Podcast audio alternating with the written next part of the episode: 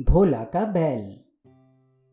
किशनपुर में एक किसान था भोला। नाम के अनुरूप ही भोला सरल और ईमानदार था। वह गाँव में अकेला ही रहता था। दो लड़के थे, जो शहर में मामा के पास रहकर पढ़ रहे थे। भोला बहुत मेहनती था। दो चार बीघे खेती थी। उसी में जम कर मेहनत करता। उसकी मेहनत का ही नतीजा था कि जब फ़सल तैयार होती तो देखने वालों का जी जुड़ा जाता। भोला के पास दो बैल थे। घर के आगे पड़े छप्पर में एक किनारे दो नांदे गड़ी थी। दोनों उसी में मुँह मारा करते थे। दोनों हष्ट पुष्ट थे।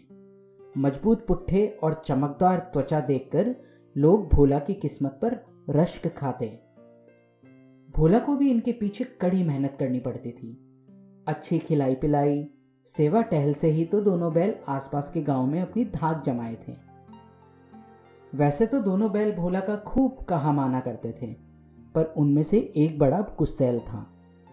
भोला को छोड़कर दूसरा कोई उसकी नांद के पास फटकता तो उसकी शामत समझो। नाथुनों से झाग गिराता हुआ अपने नुकीले सिंग घुमाने लगता। सारा गाँव उससे भय खाता था। उसी गाँव में धनीराम नाम का एक पंडित रहा करता था। कहने को तो उसका नाम धनीराम था, पर था वह एकदम कंगाल। इसकी वजह थी उसका आलस।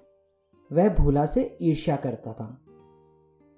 भोला की खुशी उससे देखी नहीं जाती थी। वह जब भी भोला को खेतों में जुटा देखता, जलकर कोयला हो जाता। धनीराम एक दिन भोला के घर के सामने से गुजर रहा था। भोला उस समय घर पर नहीं था। दोनों बैल नांद में मुँह डाले मस्ती से चारा खा रही थी।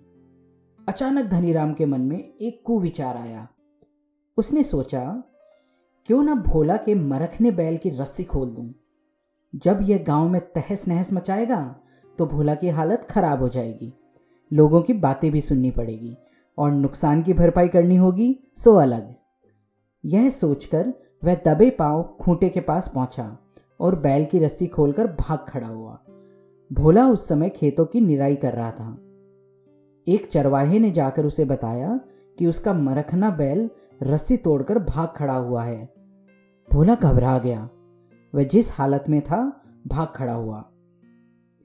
थोड़ी दूर चलते ही उसे भीड़ दिखाई दी। भोला को पक्का यकीन हो गया कि बैल ने किसी को घायल कर दिया है और उसी को घेरे लोग खड़े हैं। लेकिन पास जाकर पता चला, वहाँ मदारी तमाशा दिखा रहा है। वह वहाँ से निकल पड़ा।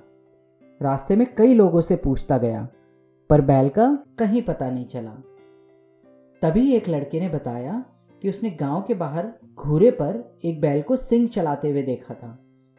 भोला फ़ौरन उधर भागा। पास जाकर देखा तो पता चला कि वह किसी और का बैल था।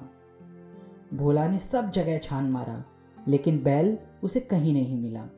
वह थक हार कर निराश होकर घर लौटने को हुआ कि धनीराम के घर की ओर से चीखें आती सुनाई दी। भोलाराम सारी थकान भूलकर उस ओर भागा। जाकर देखा तो उसकी हँसी छूट गई। धनीराम छप्पर के ऊपर चढ़ा था और बैल छप्पर की थूनी में लगातार टक्करे मार रहा था।